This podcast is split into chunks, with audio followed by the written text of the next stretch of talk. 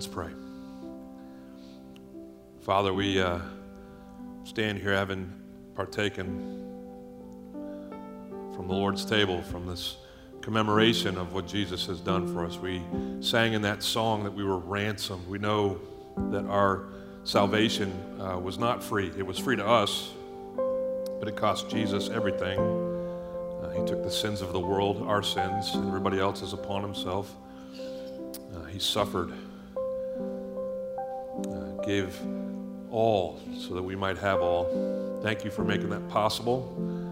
Uh, thank you for uh, your mercy. We're going to talk about that today. Thank you for your grace, uh, which uh, takes us to the, the point that many of us in here find ourselves. If we have faith in you, you've forgiven us of our sins. That's, that's your mercy, but you've, you've given us the kingdom in a future with you. That's your grace.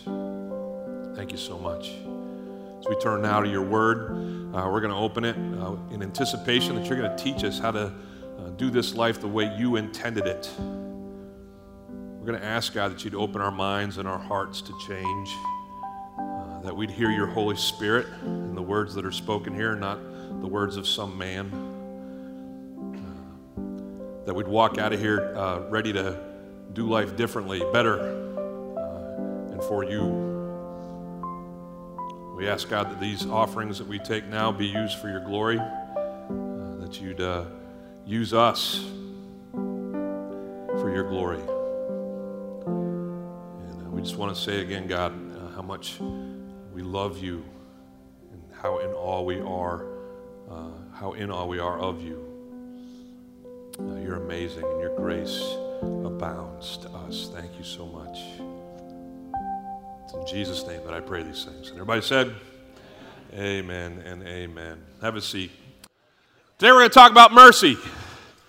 Everybody turn to someone next to you and say, Today we're going to talk about mercy. Yeah, it's going to happen. It's starting right now. I used to play this game called Mercy with my dad growing up.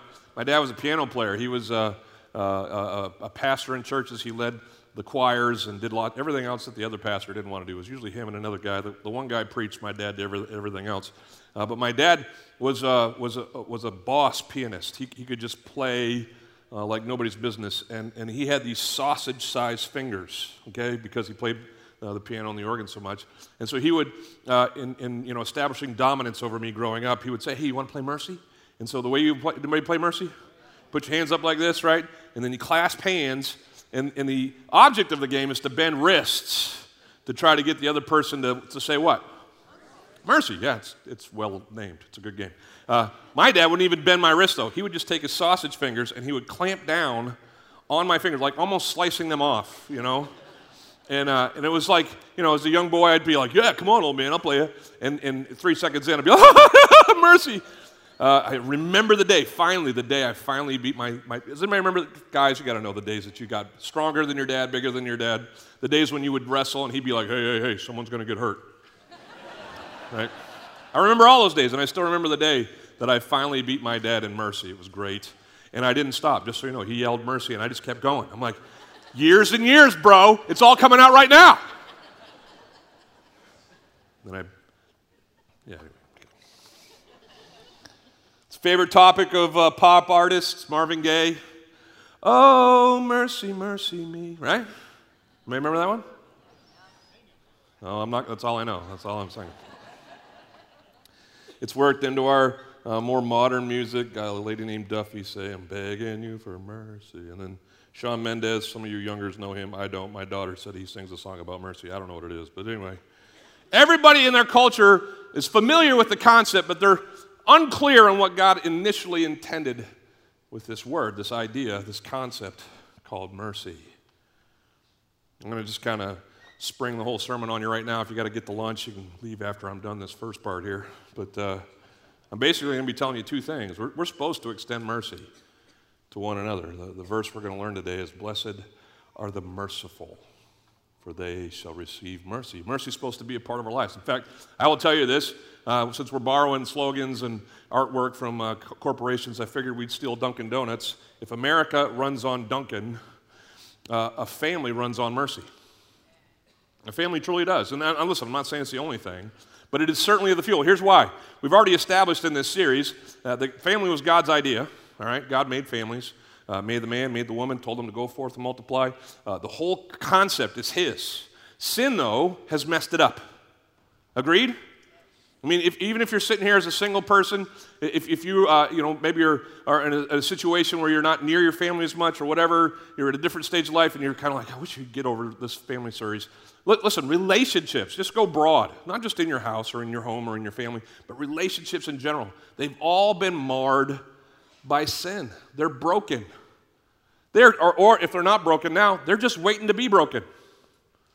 And it's the craziest stuff that can send relationships awry. It's just one person being selfish and the other person reacting selfishly to that person being selfish and selfish, selfish, selfish, selfish, selfish, selfish, selfish. Boom! Right? That's how relationships go. And so, in a broken world, guess what is absolutely necessary for relationships to continue? Starts with M, sounds like Fursey. mercy. There's got to be a lots of mercy because there's a lot of messy that requires mercy. See, if you want to picture mercy this way, messy leads to misery, which requires mercy. And so your family's run on mercy. If you have a healthy family, it's because you guys have figured out whether you've meant to or not, whether it's just been intuitive or the grace of God, or you intentionally have sought to do this, you've learned to show compassion to each other and to forgive each other. That's what mercy does. Those are the two things. That's, in fact, if you want to go, those are the two things I'm going to be telling you all morning. Mercy is, it's, a, it's got an objective side. The objective side of mercy says, hey, if someone is in misery, in fact, this word that we're reading here in the, in the, in the, in the verse that we're going to read in Matthew 5 7, the Greek word is eleos. Everybody say eleos. Eleos is the word for mercy, but it comes from, stems from other words that basically mean to show compassion to someone in the midst of their misery, to alleviate pain. So, a huge side of, of this idea of, that we're talking about today called mercy is that when I see pain, I want to do something about it. I want to step outside of my own selfishness, out of my own self preservation, and I want to be uh, the healer, the provider for someone who's in misery. I was, uh, I was at UCF with my son Cooper. He's considering going there after he finishes up at HCC. We're very proud of him. He's almost done with that two year degree. So, we're trying to figure out where we're going to park him next and, uh, and we went to UCF. We did, uh, we did a tour of UCF uh, a week and a half ago at 1 o'clock in the afternoon in Orlando, Florida. Bad call, just a bad call. It was the only one that was going to happen for the next two months, though, as they shut down things for the summer, so we had to go. Uh, but we went, and immediately as I got out of the truck and started to sweat, walking to the orientation room, I, I knew this was a bad call. Got in there, uh, sat down, they played the video that they always play at these kinds of things about how their university is the best one. And, um, and then in, in, she came, this, this young lady. I, I, I don't remember her name, uh, but she was late. She was going to take the tour with us. Uh, but it was noticeable right away that she uh, had uh, uh, debilitated. She, was, she, she, had some disabilities, and so she was kind of trudging in. Her, her left arm was feeble, and she was dragging her left leg. And she sat down, and she was a delightful young lady. Said hi to everybody. Oh, I'm so sorry I'm late. Couldn't find the place. Ha, ha, ha, laughter, laughter. Uh, and then we started doing the tour. Well, it, it was about three miles of walking. UCF just sprawls all over the place. And so early in the process, I realized she's not going to be able to keep up. She just can't, physically unable. Uh, the rest of the families and their kids, the daughters and sons who are asking all the questions of these young UCF students who are leading the tour, uh, they just kind of went up there. Cooper walked a little bit ahead of me. Uh, but I'm a father, all right? And this, this young lady was here without parents. And uh, I could tell she was laboring. The first stop, she asked for a bottle of water. I mean, we'd only gone a little bit, and she's already thirsty. So I just made this like unconscious, subconscious mental note I'm with her. I'm going to hang back. Uh, at one point, I wanted to carry her. I thought that would be a little weird. hey, sis, listen. I know, I know you don't know me, but I'll fireman carry you through this whole thing if you want me to. And I'm not downing on anybody else in the group or anything like that. Everybody was there for their things. But it quickly went from me caring about what UCF is about to me caring that this girl got through. And don't say, oh, Mark, you're awesome, because I'm not. this does not always happen. But in this particular instance, the Holy Spirit in me was flowing through me and out of me in the form of mercy. And I was seeking to just have compassion on this girl. We got to their, uh, to their sports complex, and everything's up on the top floor, and we're all hiking up these stairs. And I said, Sis, there's got to be an elevator. Let's find you one. And so she popped on the elevator. I went to the kid who was, you know, leading the tour. I says, Hey, that girl who's been a mile behind you the whole tour, she's in the elevator. You're going to go get her. And I'll, I'll, I'll go with the other one that's leading the tour. Yes, sir. All right. That's how we got her done. But in the, listen, don't know her, still don't know her. Found out as we were walking uh, six years ago, she had a stroke, and that's how she got to where she is. And uh, what flowed out of me that day is what should flow out of you in regards to your family members. And some of you are like, well, they're, you know, it's so much easier to be nice to, to a stranger. Um, but that, that same concern and mercy that just happens to us, we'll see someone and it'll just stir in us something. That's God wanting to get out. And His mercy should flow through us. There's that, that objective side, and then there's that subjective side. Some, the objective side says, I'm going to care for someone, show compassion to someone who, who hasn't messed with me. I don't know anything about their mess. I just see them, they're in misery, and I want to alleviate it. The subjective side says, There is someone in my life who has definitely messed with me. They've sought to harm me and hurt me with their words or actions. But because God is in me, I'm going to extend to them the forgiveness that God has granted me and give them mercy. I was riding a school bus with my uh, sister. We were on our way to a, a retreat. We were in high school in a high school ministry, and so we were in the back of this dark school bus uh, as we were heading up there late uh, after school one day uh, in the winter. And uh, we were joking and laughing. My sister Kirsten and I uh, still are, are, great friends, and we both love to have a good time. And so we were in the middle of this pack of kids as high schoolers and laughing and joking. And I said something particularly funny. And as we were sitting across the bus aisle, Kirsten's knees were next to my knees, and we were all kind of huddled in and she went to laugh and slap her knee uh, as part of you know her laughter because she's just demonstrative that way. And when she she slapped, she turned and she hit me there. Okay, like full swing. Just pow, just one of those. Oh! And and if you've ever been hit there, fellas, I don't know what your reaction is, but I swing. I'm just going to swing. And so in the dark, I went to protect myself and I swung with a closed fist and I caught my sister with my right hand on the left side of her face and I broke her glasses. It all happened in like three seconds. Wham! Pow! And the whole bus just went quiet. The whole bus was like, oh, the pastor's kids are totally fighting. but of course, it had been a mistake. We had just been laughing moments earlier, and so as my sister's face is bleeding and I'm all, we both immediately start saying, I'm sorry, I'm sorry, I'm sorry, because we knew it was a mistake. And she had a black eye the rest of the weekend. It was a great. But that's a funny one, maybe, or a funnier one. Certainly, there are times in our families where we um, fail each other and it's not intentional. Maybe those are the easy I, I'm sorry's and I forgive yous. But then there's the times where it's not by mistake, it's very much intended to hurt. Uh, we say things to our family members that we would never say outside our homes. Uh, we play emotional games and uh, manipulate and pick and beat down in all kinds of ways, those that God has given us to love in our family relationships. And, and this is why mercies is so important. It's because uh, for whatever reason, we're comfortable to be mean to those closest to us. And uh, I don't know if you've ever had to say sorry to your kids. As a dad, I've had to apologize to my kids way too many times. You've ever had to uh, sit down and confess things to your spouse and seek their forgiveness? Those are hard. But I'll tell you what, right now, I'll skip to the end. The families that learn to do that and do it well, the families that forgive each other and move on, those are the families that have what God intends for them to have in their relationships with each other.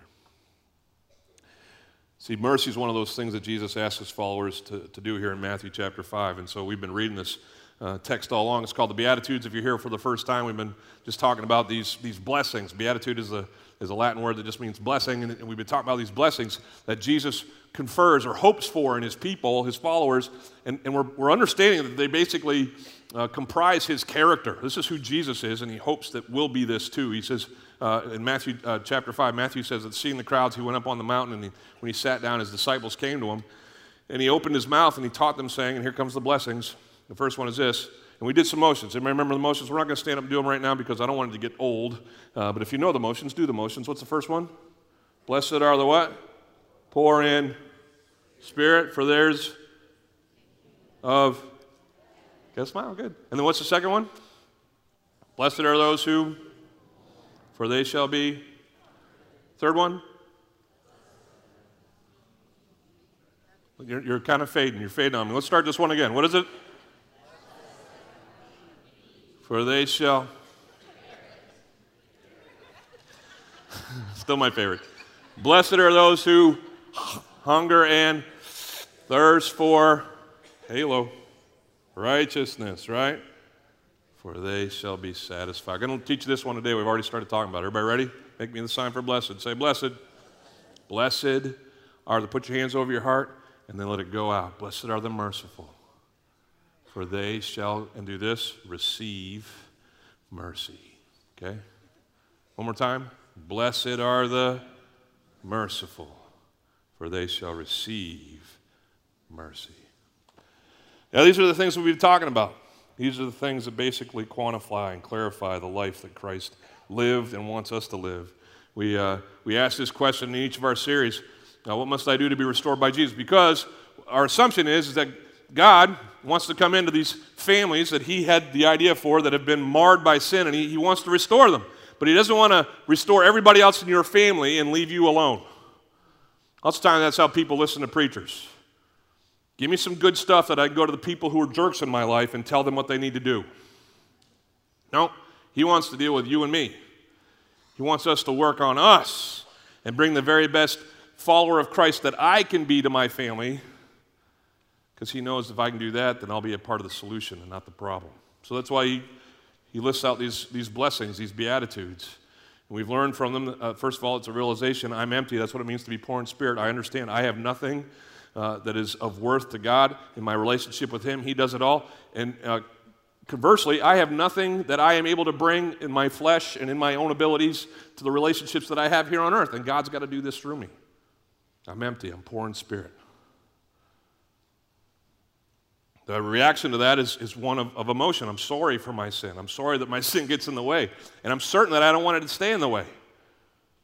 Lots of times it's, it's what needs to happen as we talk about mourning uh, so that we can be comforted. We have to, we have to almost get angry at the sins in our lives so that we deal with them and, and give them to God and, and seek to rectify them with His help. There's a mindset that comes from that, and that's that whole meekness thing. It's this picture of us being third. I know I'm a mess. I'm sorry for being a mess. I don't want to be a mess. So, in my mind, when I look at the world, there's going to be God first, others second, and then me third. And I'm going to just try to live my, my life by this credo I'm third, I'm third, I'm third. God ahead of me, my family ahead of me. Even though I'm in a position as a human being uh, to demand my rights, I'll set that aside and seek to honor those in my life. The one we talked about last week was basically this mission then that uh, once we've got all those things in place, uh, our, our, realization, our reaction, our mindset, then we go on this mission. The mission is simply, as kind of a, a heading for the whole thing, we want to hunger and thirst for righteousness, for Christ. We want to do life the Christ way. Seek Him first, and then let everything else just kind of fall in place. It's how it's supposed to work. If I hunger for thirst and thirst for righteousness in my marriage or in my parenting or in my childing or in my other relationships, whether work, home, play, whatever, well, then things are going to start working out. And what, what we're going to see then is, is, is what was going to follow from there in, in the blessings. We're going to see these things like mercy, these methods pop up in how we deal with each other. This mercy thing uh, is, is what I told you before. I'm going to show compassion and I'm going to be forgiving in my home. So let's answer this last question as we uh, come to a, an eventual close. What must I do to be merciful to my family? Well, those two things that I told you at the top show, show mercy. Blessed are those who are merciful, they shall be uh, uh, shown mercy. What must I do to be merciful to my family? First thing, show mercy to, the, through, uh, to them through active compassion. God has always required mercy from us in our dealings with each other. In Micah chapter uh, 6, verse 8, uh, the prophet there speaks of, of the God life. Jesus hadn't entered the, the, the historical scene yet, but he was talking to the followers of God there in Israel. And he says, Listen, God has shown you, O mortal, O man, what is good. This is the life you're supposed to live. And what does the Lord require of you? What's this life supposed to look like? You're supposed to act justly, and everybody say it with me, and love what? Mercy, and walk humbly with your God. It's kind of a, a, a rephrasing of the Beatitudes hunger and thirst for righteousness, act justly, love mercy, be merciful, uh, walk humbly. Blessed are the poor in spirit, blessed are those who mourn. It's just, it's the message over and over again in the scriptures that this is how the life that we have been given is meant to be lived. Mercy's right in the middle of that sandwich, right in the middle of what Micah's instruction was to the people there. God wants us to be like him. And God, is everybody grateful for this? God's a merciful God. Is anybody grateful that your God has shown you mercy over and over and over again? Mercy, uh, this, this compassion that God shows us, this forgiveness that He grants us, it's how He is, it's who He is, and it's who He wants us to be. Now, we see it even in, in what Christ accomplished for us on the cross. We just celebrated uh, his death and resurrection through communion, but these are the verses that basically help us understand the transaction that was brokered at the cross. It says, You were dead. Uh, Paul says this to the Ephesians in Ephesians chapter 2. You were dead in the trespasses and sins uh, in which you once walked. Uh, you were what? Dead. Not kind of dead, not sputtering, not deathbed, not coma. You were gone. Toast. Unable to help yourselves, poor in spirit, dead. You were following the course of this world. You were following the prince of the power of the air. That's a code word Satan. Uh, the spirit that is now at work in the sons of disobedience. He, he goes on, he says, Among whom the spirit, uh, we all once lived in, in the passions of our, splash, of our flesh, carrying out the desires of the body and the mind, and we were by nature children of what? Wrath. Whose wrath? God's wrath. We deserved the wrath of God. I mean, we were caught dead to rights. He had us if He wanted us and was just in dealing with us in wrath, just like the rest of mankind. Every, everybody was lumped into the same sin ball. But here comes one of my favorite words in Scripture it's the word but. But, even, that's, even though that's who we were, here's what's happened now because of Jesus. But God, being rich, and everybody say it with me, in what? Mercy, because of the great love with which He loved us, uh, it goes on to say, even when we were dead in our trespasses, He made us alive together with Christ. Christ rose from the grave so that we can rise from our sin and our grave. By grace, we have been saved through faith. It's going to go on to say there. But it's mercy that got the ball rolling.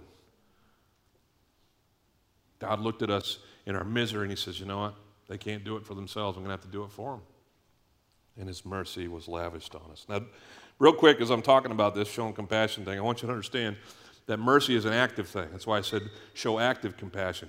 Lots of people in, in certain situations where they see that there, there's um, misery going on, they feel what's called pity. Anybody ever pitied somebody? Pity the fool. That's what Mr. T used to say, right? pity, though, is a feeling. You don't, you don't show pity, you feel pity. You show mercy. And here, here's what's happening too often in our families we pity those in our families we look and see that, you know, they can't figure this out or figure that out, or other people in our lives, and we, and we pity them, but we don't move. We don't, we don't move to make a difference in the life that they're living, to, to activate. Because, and here's why. Well, because they're probably just going to rebuff us. It's my kid. He's not going to listen to me. He never listens to me. I'm not going to say anything now. It's just he's on his own. Or, you know, my wife and I, we've always been in, you know, this, this kind of silent war, and, and I, I could, you know, step in and, and, and be an encouragement to her in this way, but you know what? I, I think I'm, I'm up a couple, and so I'm not going to give, you know, give her what she needs from me because I'm supposed to be getting something from her right now. So even though I feel bad for her, bleh, the bad doesn't outweigh my mad. And so I'll feel pity, but I won't show mercy. Oh, no, no, no, no. Christians, everybody look at me. Lean in. Christians don't pity, they show mercy. They don't stop at pity, they move into mercy quickly. Jesus told this parable about a neighbor. Remember one of the lawyers uh, that he was kind of trying to be trapped by? You know, they were always trying to catch Jesus in his word. They came up to him and they said, Hey, what's the greatest commandment? They thought maybe he'd give this kind of crazy answer and they'd be able to get him. But Jesus gave them the only answer love the Lord your God with all your heart, soul, mind, and strength. Love others as you love yourself. Or actually, he says, love your neighbor as you love yourself. This guy had some egg on his face. He's like, mm, he got me. So he quickly, uh, trying to save face, it says here in Luke chapter 10, desiring to justify himself, he said to Jesus, Well, uh, who is my neighbor? Maybe I'll get him on that definition. And Jesus, as he was wont to do, didn't give a quick definition. He told a story. Well, here's a parable for you. Familiar one to us. Jesus replies A man was going down to Jerusalem from Jericho, uh, or to Jericho, and he fell among robbers who stripped him down, beat him, and departed, and they left him half naked. Now, by chance, the story goes, uh, a priest was going down that same road, and when he saw this guy, uh, he passed by on the other side. A priest, the most righteous and religious guy, and he was a, he was a descendant of Levi. He was he was the pastor of the day. He was supposed to do the right thing. He's probably just gotten done preaching the message on uh, reaching out and helping somebody. But here he comes down from Jerusalem, heading to Jer- Jericho, sees this guy by the side of the road. And scholars have often debated as to why he passed on the other side. Certainly, the most obvious one is that he had just been in Je- uh, Jerusalem. He was probably uh, ceremonially clean, which was what the Jewish law required. And so, if you touched him up, maybe he thought the guy was dead. If you touched a dead body, you had to go all the way back to the temple and and it would have been a huge pain, and he would have to re-cleanse and re, you know, purify himself. Didn't want that. Maybe he looked, and because and I don't want to uh, get whatever here, but the, but the guy was stripped. Has ever, ever wondered why it says there in the story that Jesus mentioned that he was stripped? Well, it was probably because uh, maybe the priest saw that this guy was a Gentile. I'll let you do the math there. You know, the difference between Gentiles and Jews. Ask somebody. Anyway. Uh, Maybe he saw that he was, he, was, he was a Gentile, and if he touched a Gentile, even if he was alive, he'd be unclean. Anyway, he didn't want to he didn't want to get dirty. He didn't want to inconvenience himself, not just with the time that it would take, but with all that would require for him to be righteous before God. And so, in the, listen, this is so crazy. In the name of honoring God, he ignored his neighbor. I'm so glad churches don't do that anymore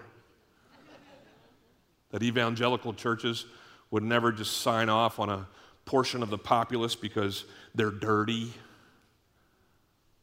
and they don't deserve me or God's help. so glad that doesn't happen anymore. Are, is everybody picking up my sarcasm? I think it happens all the time.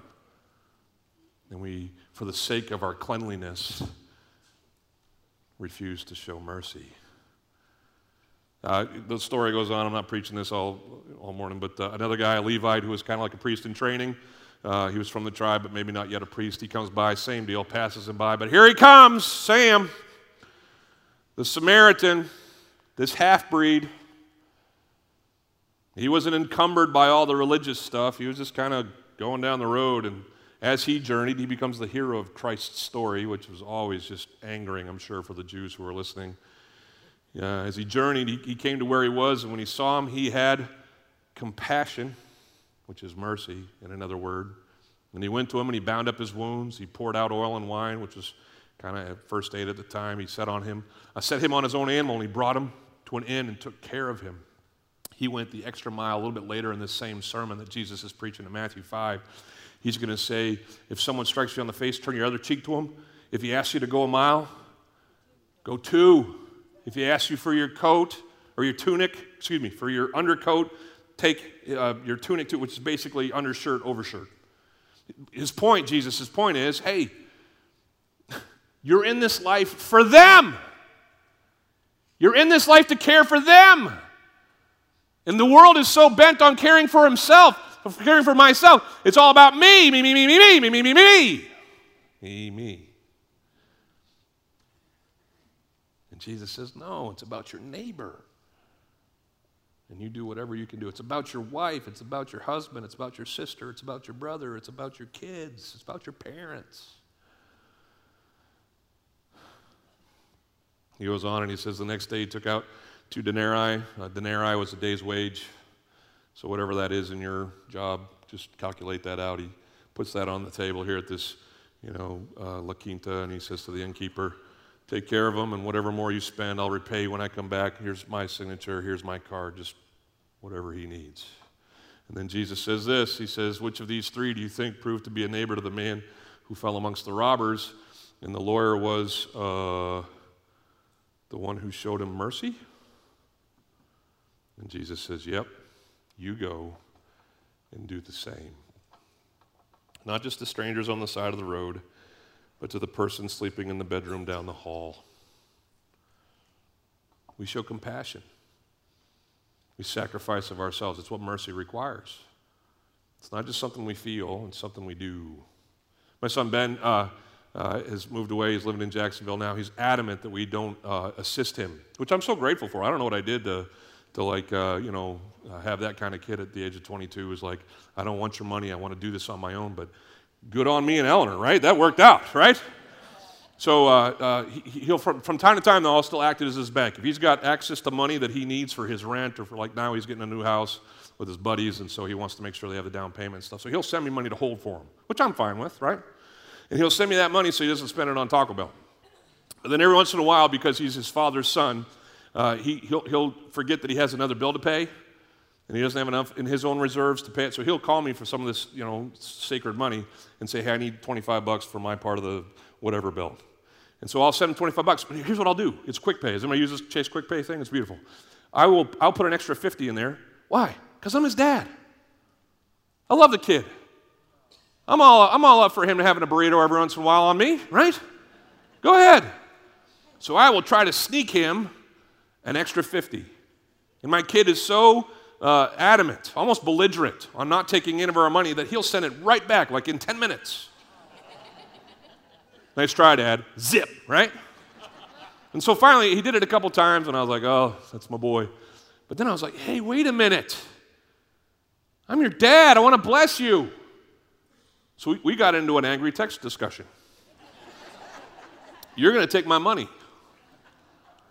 Not because you need it, not because you asked for it, but because it's my privilege as your father to bless you with these things that God's blessed me with. I don't want to stop showing you compassion.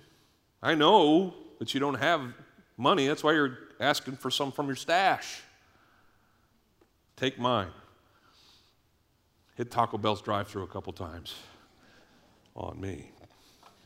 It's a simple one, it's a silly one, but sometimes it'll require more. Sometimes, uh, I pray not, but maybe your kid will be in the back of a cop car and he's going to need your compassion. Uh, your, your husband's going to come home and has lost his job. Instead of you freaking out on him, ladies, and wondering about your security and stuff like, he's going to, he's, you can talk about that later. But first of all, show him compassion. In his misery, be his solution. And then finally, listen, Show, uh, show, show, mercy through com- active compassion, but then show mercy. I'm going to keep going. Uh, yeah, yeah, keep going. Uh, no, you went too far, Matt. Show mercy through forgiveness. Show mercy through forgiveness is what I want to talk about. Uh, if you don't hear anything else on this topic, let me just say it one more time. Forgiveness is who God is. God is a forgiver of our sins. He did it through Christ. He does it for you every day. If we confess our sins, John tells us he'll be faithful and just. He'll forgive us our sins and he'll cleanse us from all unrighteousness. Someone say, Yay! That's a good thing, right? God's a forgiver. But he wants those of us who have been forgiven to be forgivers as well. And there's nothing that holds a family back more than unforgiven sin. Bitterness is a family crusher. I mean, because we might say, listen, for the sake of the family photos and Thanksgiving and all the other things that we have to partake of together, we'll play nice, but in our hearts we smolder against the one who abused us as we grew up, uh, the one who broke our hearts when they stepped out on our marriage with someone else. There's all kinds of things that need forgiven in a family. And I'm listen, before I get too far in this, I'm not saying that you don't uh, build healthy barriers, that you don't deal with sin. This is not a sermon on that, but certainly we want to deal in a healthy way with all the things that could, uh, you know, crush a family. So I'm not saying you turn a blind eye to sin, but I'm saying as you're working out the things that have come between you in your relationships, you default to the forgiveness that God has given you. Because God's a forgiver, and so should we be. God, uh, Jesus taught his disciples to pray in Matthew chapter um, 6 and verses 11. He's, he's halfway through the Lord's Prayer and he tells them to give us this day our daily bread. Forgive us what? Our debts as we also forgive our debtors. It's, it's, it's a part of our prayer, the one that we were taught by Jesus. And lead us not into temptation, but deliver us from evil. And then, then Jesus, he could have picked up on any of those aspects that he taught us to pray on praising the Father, on, on God's will being done on earth as it's done in heaven. He could have talked about the daily bread. He could have talked about the temptation thing. But you know what he does here in the Sermon on the Mount when he's teaching his disciples to pray? He circles back to the forgiveness thing. You think maybe he knew we were going to have a hard time with that one? Here's what he says as he finishes talking about the Lord's Prayer. He says, For if you forgive others their trespasses, your heavenly Father will also forgive you. But if you do not, forgive others their trespasses, neither will your Father forgive you yours. Now, this is one of those things that Jesus says, and we have a hard time with, because what it just said there, or what it seems to say there, is that if I'm refusing to forgive other people, He won't forgive me. Did, did everybody read that? That's what it said. We, we, we would come to Jesus and say, well, isn't that just like any of the other sins that you forgive? My, my unwillingness to forgive is a sin, and you forgive all sins, right? Well, apparently, this is one of those sins that Jesus kind of reserves as on the side here, and he says, hey, listen, I'm not saying that I won't positionally forgive you or that I, will I'll remove salvation from you, but I want you to understand that true salvation and true life with me comes with your understanding that you're a hot mess in need of forgiveness. And because I've granted you my forgiveness, you should live a life forgiving those who are hot messes around you and who need forgiveness. And if you've never understood that, maybe you haven't understood the gospel that I've given for you, and maybe you aren't a follower of mine. That might be what he's saying. He might also be saying, listen, if you're unwilling to forgive somebody, don't expect life to go well.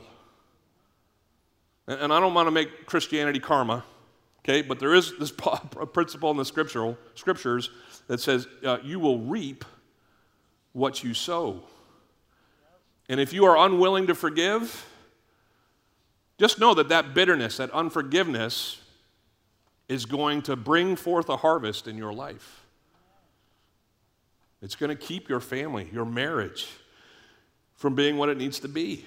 And I could, man, I could stand up here. I don't have time to, but I could stand up here and I could uh, recount for you over my 25 years of, mar- of, of being a pastor and a minister of, of the families who forgave and flourished, and of the families who have yet to forgive and still just sputter along in the misery that bitterness and unforgiveness brings. Now, like I said, I'm not saying that you just blindly forgive, you don't deal with your issues. You certainly want to, you know, uh, uh, deal with it. And listen, we got counselors here on our campus and pastors who would love to help you in your marriages or in your family relationships, parents, kids, whatever. Work through some of the issues that need forgiving. But I'm here to tell you one more time if you're a follower of Jesus Christ, you have been miraculously forgiven of your sin, and you have been given the Holy Spirit, whose Spirit is forgiveness, and you are meant to give that forgiveness to other people even those who live under your roof. So now, may you and I move forward in our lives in mercy. Why?